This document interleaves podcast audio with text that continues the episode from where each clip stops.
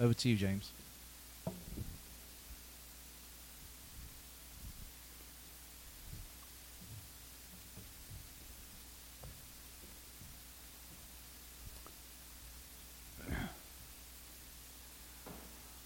Well, good morning.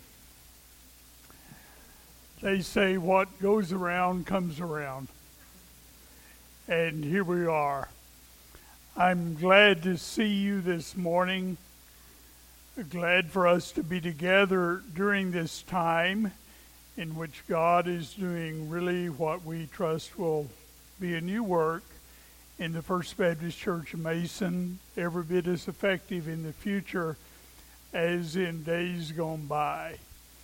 If Pat and I look a little tired, it uh, would be because we got home on Tuesday after having been in Colorado for six weeks, where the average daytime low was about 38 degrees and the average high was about 82. It's hotter here.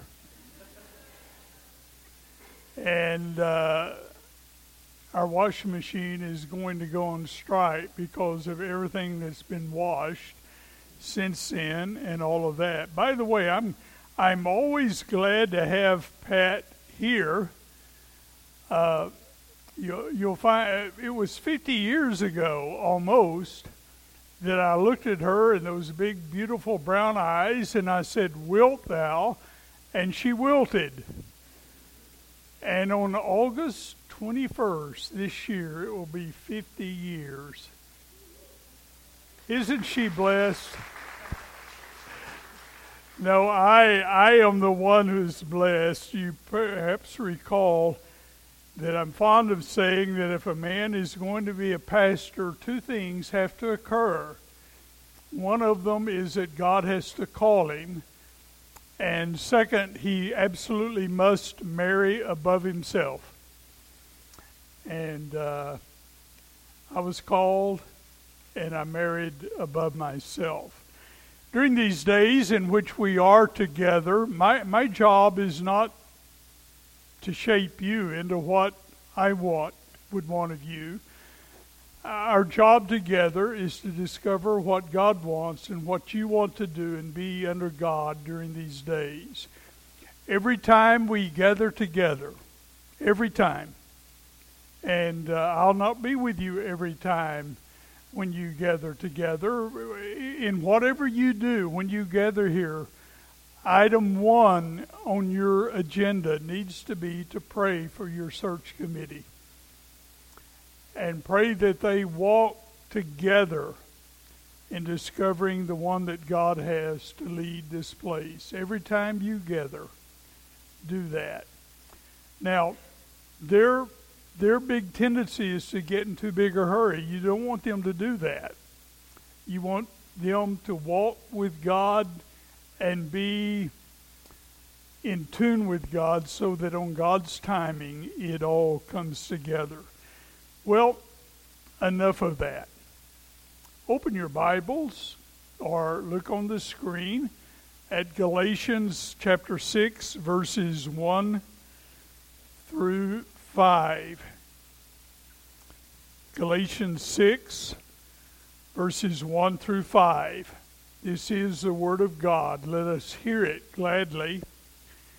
Brethren, even if anyone is caught in any trespass, you who are spiritual, restore such a one in a spirit of gentleness, each one looking to yourself so that you too will not be tempted. Bear one another's burdens, and thereby fulfill the law of Christ. For if anyone thinks himself, thinks he is something when he is nothing, he deceives himself. But each one must examine his own work.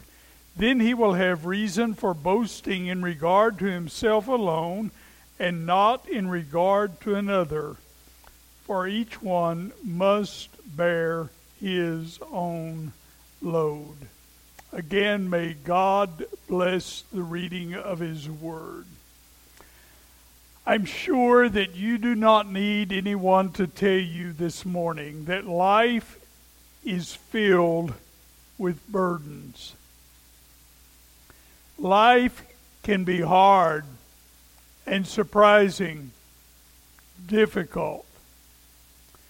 When I was in Dallas those 18 years, there's a deacon named Jim Yates.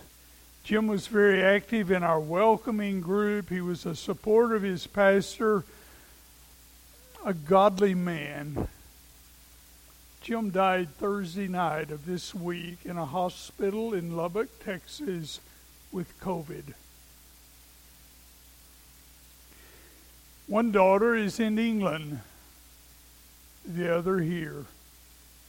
Their mother died several years ago. What are they to do? And how are they to honor the memory of their dad? In Pitkin, where I preached two Sundays, Pitkin, Colorado, there is, uh, well, there's a shopping mall in town. It's called the Plume.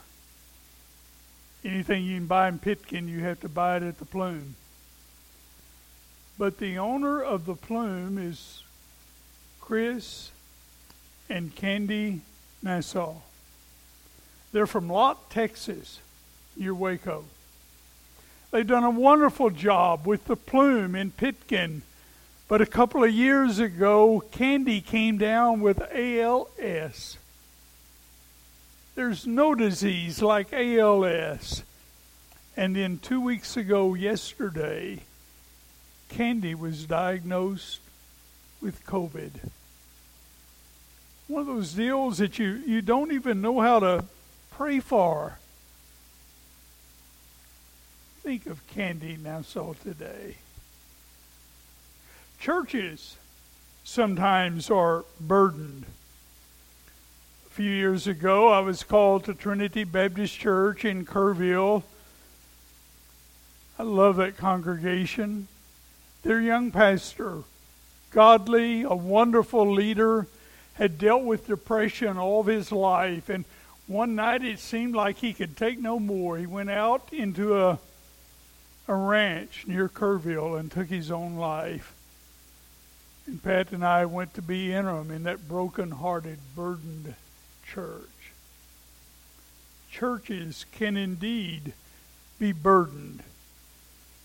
When I was in Taylor Park in Colorado, there was a young man and his wife and his son named Blake and their three legged dog.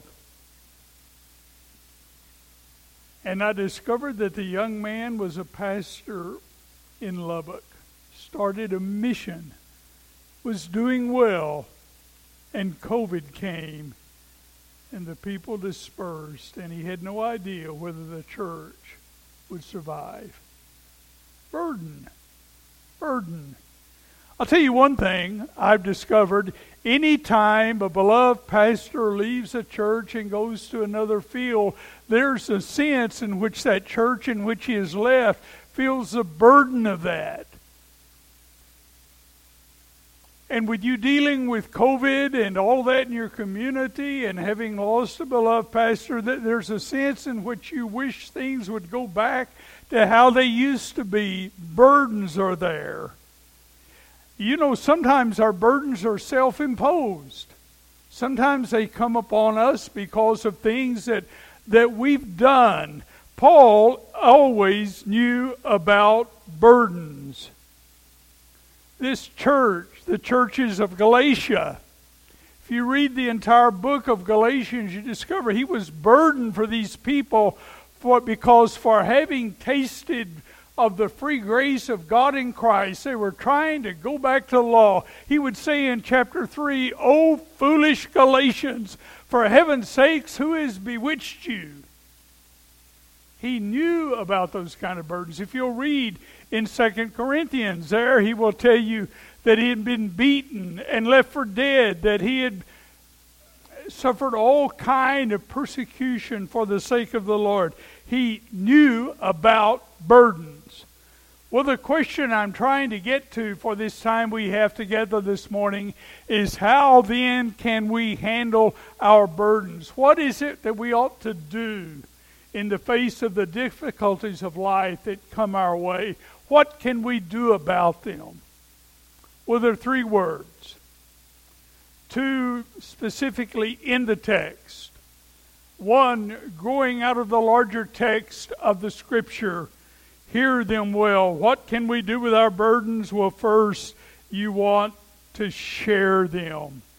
To share them. In verse 2, Paul writes, Bear one another's burdens and thereby fulfill the law of Christ. See that word, those two words, one another? That little phrase occurs 103 times in the New Testament one another. One another. The greater majority of the time, it's talking about the people of God in the church. Church, we're a one another people. God has brought us together into a unique relationship with Him that centers on the fact that we're here together, one another, one another, one another every time a situation arises, an opportunity, or even a disagreement. The phrase that ought to leap at us is one another. Now, we're to bear one another's burdens. That word bear occurs four times in the book of Galatians. In chapter 5, verse 10, those who have led others astray are going to bear the judgment of God. In verse 5 of chapter 6, we'll look at it in a moment, we're to bear our own burden. In chapter 6, verse 17, Paul says he bears in his own body the marks of Jesus Christ. All of these speak of a personal accountability and a personal responsibility when you bear something, it speaks of a load that cannot easily be borne alone. It speaks of maybe the cargo on a ship that has to be loaded by many people, it has to be borne by others. We're to bear one another's burdens and thereby fulfill the law of Christ. Now, what is the law of Christ that we're to fulfill? Well, it has to be you shall love the Lord your God with all your heart and mind and soul and strength, and your neighbor as yourself. It is the royal law of love, and we're to bear one another's burdens in order that we might fulfill that law. We're to bear the burden of personal failure. Get that. Here today in church, some of us are surprised that we're here. Some of us hope that those here don't know everything about us. Most all of us have something back there that we just as soon not be flashed on the screen here. There's none of us that is perfect. And there's none in the church that is perfect. What do we do with imperfection in the church?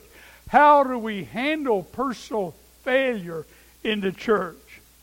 Well, Paul writes in verse 1 of Galatians 6 Therefore, even if anyone is caught in any trespass, you who are spiritual, now, how would you like to be considered spiritual by the Apostle Paul? Would that be okay? How might you look if you were declared spiritual by the Apostle Paul? And he writes, You who are spiritual, restore such a one in a spirit of gentleness, so that you too will not be tempted. If you're spiritual, then those who fall into some sin or trespass, and make no mistake about it, these whom Paul is talking about here are guilty as sin, as we say. They've done wrong. What is the church to do with them? Kick them out? Talk about them behind their back? Become their judge? All of these things, if we're not careful, we're pretty good at. But the apostle says, You who are spiritual, restore such a one. That is a wonderful word. It's a word that, that a fisherman would use of his fish fishing nets when they were broken. He would mend them, they'd be restored. It, it, it's a word that the doctors would use for the healing of a bone. I, I remember when our son broke his arm on the church bus. How appropriate for a preacher's kid. He was about six or seven years old. That little arm looked awful broken. They put that cast on it. They finally took that cast off, and it looked shriveled up. I wondered if that arm would ever be any good. That knitting is what this word describes. You are spiritual, restore, reknit such a one, not in a spirit of judgmentalism, not in a spirit of criticism, but in a spirit of gentleness. What do we do with those who hurt, even because of their own actions? Children of God, they deserve to have someone bearing their burdens with them in order that they might be healed and in order that they might regain the joy of their salvation. There, there's a wonderful example in, in the New Testament. Do you remember on the missionary journey when John Mark got afraid, got homesick, turning left, went home? Do you remember when they got ready to do another missionary journey? Barnabas said, Let's go, Paul, and let's take John Mark. And Paul said, No. I'm not taking him. Fool me once. No. But toward the end of his life, he says, Bring John Mark, for he has become profitable to me. Church failure does not have to be permanent. Church, the grace of God can reach even into the heart of those who sin, and the church needs to be part of the bearing of another's burdens in restoring to all that God has for them. And then share share the burden of personal distress and duress as well. This COVID thing has challenged us, hasn't it? How do we respond to that? Well, sometimes the bearing of a burden is the wearing of a mask. Uh, sometimes the bearing of a burden is reaching out to those who can't. In our church in Fredericksburg, uh, there was a 16 year old boy became burdened about what to do about the nursing home and so he called our local nursing home, and somehow he talked them into giving him the name of every resident in the nursing home. And that 16 year old boy sat down and he wrote a personal note to every one of them. Now, I don't know how your kids are or your kids are, but when my kids were 16, they thought, thought if they had to write anything, they were being punished. He mailed those letters to those residents. Each one of them got a personal note from a 16 year old boy. You know what they did? They named him, the nursing home did, their man of the year because he reached out bearing a burden.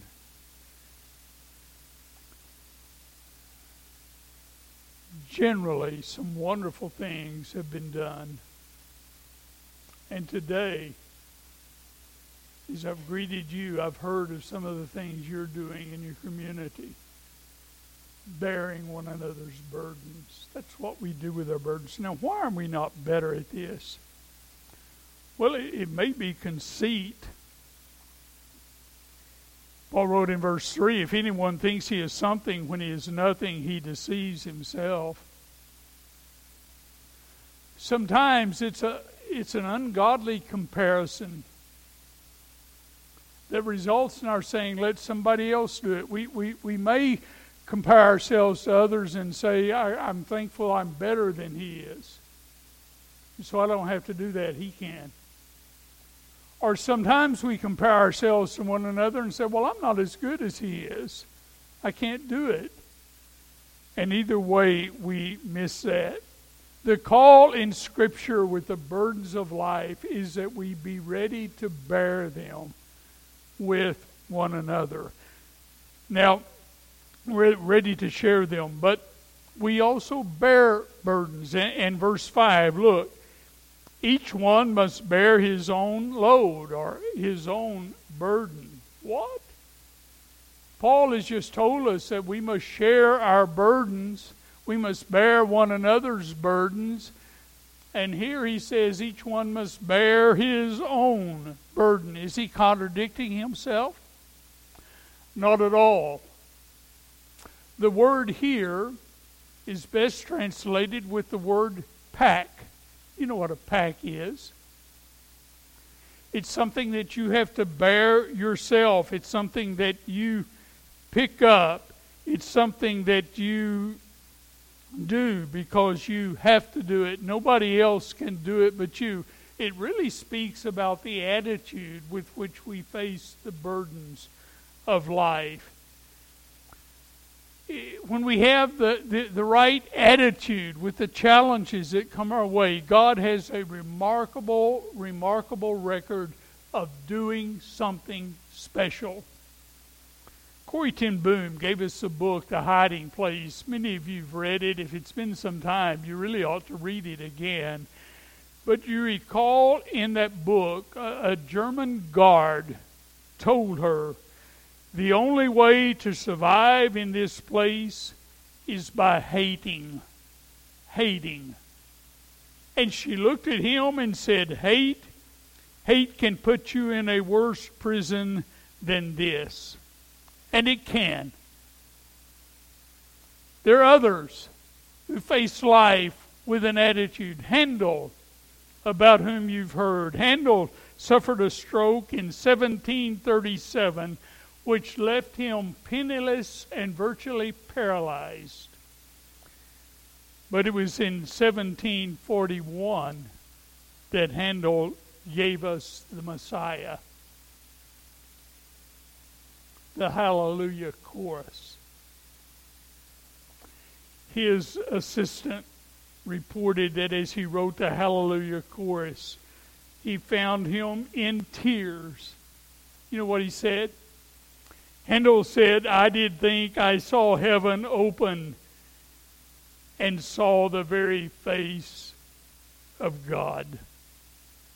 Helen Keller Helen Keller wrote, I thank God for my hardship because through it I found myself, my work, and my God. 1812, a young man was born. You remember 1812 for a war. But a young man was born on a farm. While a small child, there was an accident. He lost both eyes. He grew up blind in his young adult years, that man gave us a way for blind people to read. You know what his name was? His last name was Braille. Braille. What am I trying to say to you, church friends? If our attitude is centered upon God, then quite often our lowest moment of facing the difficulties of life can become the greatest moment of our up, up, ultimate accomplishment. That's what it means. So, what do you do with your burdens? Well, you share them, you bear them, and finally you cast them. Psalm 52 Cast your burden upon the Lord, and he will sustain you. 1 Peter 5 7 Cast your anxiety, your burden upon him, because he cares for you. What does it mean?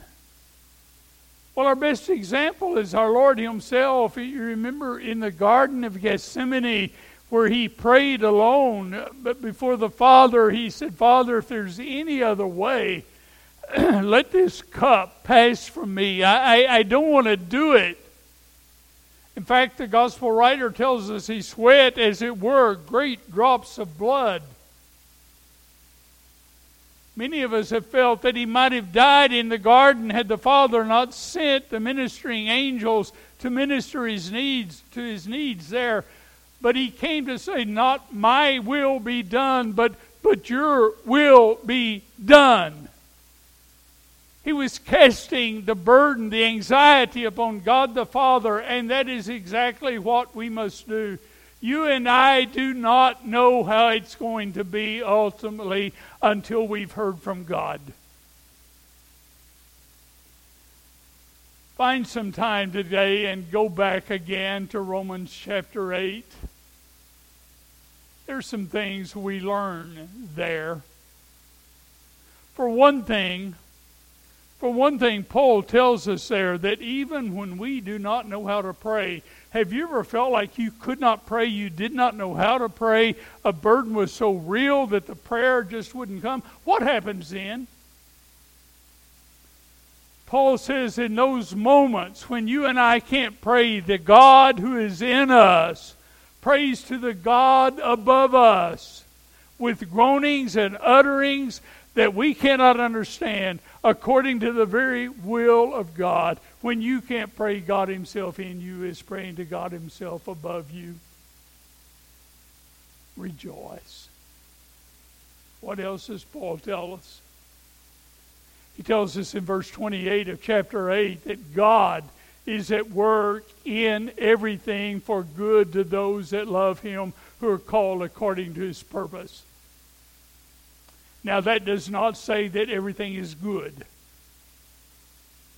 And it does not say that everything is just going to work out because things just work out. What that does say is that God is at work in everything for good to those that love Him. Now, if He's at work in everything, what does that leave out? If he's at work in everything, what's he not at work in? Now, you know, I, have discovered that, that God doesn't have a very good record of showing me beforehand what He's doing and how it's going to work out. He generally lets me see it somewhere as I look back over my shoulder and say, Yeah, God was really at work in that, and I didn't see it. But He's at work. What else does it show us about God? Well, a lot but this and I'm done. There's that beautiful litany there. Who or what? Who or what shall separate us from the love of God? Shall tribulation or distress? He goes through a whole list of things, any created thing. What shall separate us from the love of God? Nothing. Nothing. Our victory is secure in Him.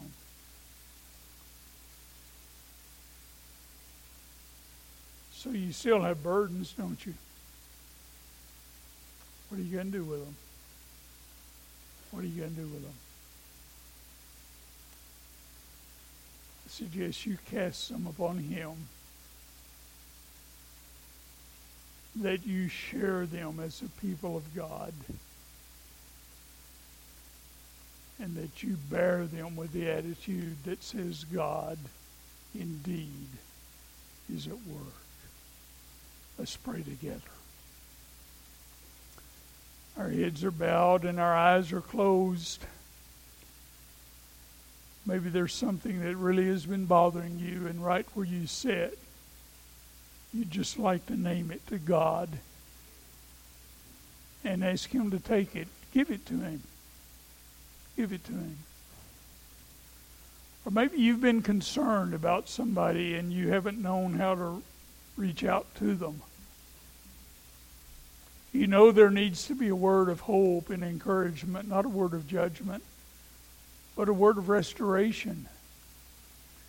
Maybe you would say, right where you are, to the Father, God, if you'll show me the way, if you'll give me the words, I want to share. I want to share that burden with them. Whatever it is for you, do that now. There's some of you that need this day to look at our Lord and say what Thomas said in the upper room My Lord and my God.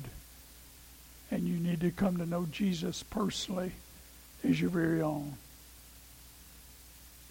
You can pray and receive Him right where you are. And there's some maybe that need a church home. And there's no time like today to make this church your church. Father, we're here. We're your people. We know about the burdens of life. But, oh God, thank you for your word. May we share, bear, cast with our eyes upon Jesus, full of the Holy Spirit, and serving you with joy. It's in His name we pray. Amen. Now let's stand together. We're going to sing. If you have a decision that needs to be made publicly today, I'll meet you here at the front. And let's do that for the glory of God. Let's do it for the good of the church. And let's do it for your good. I'll meet you here. How about it? Let's sing together.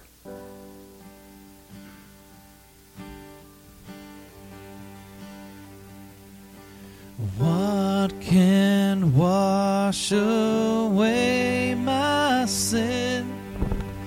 Nothing but the blood of Jesus. What can make me whole again? Nothing but the blood of Jesus. Oh, precious is the flow that white as snow.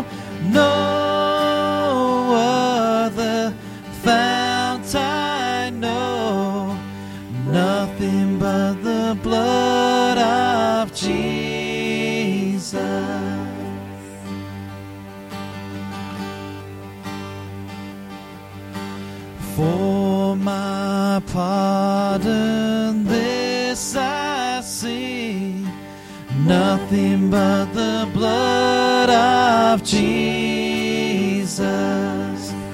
For my cleansing, this my plea, nothing but the blood of Jesus. Oh, precious is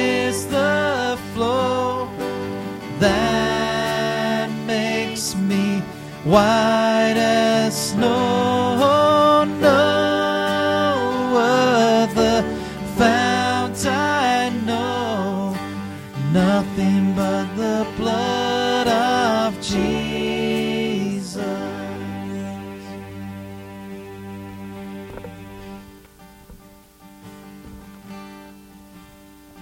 Thank you for being here this morning and for your attention to the Word of God. Uh, we've met together here to worship, and I trust we've done that. When we're together here like this we're the church gathered,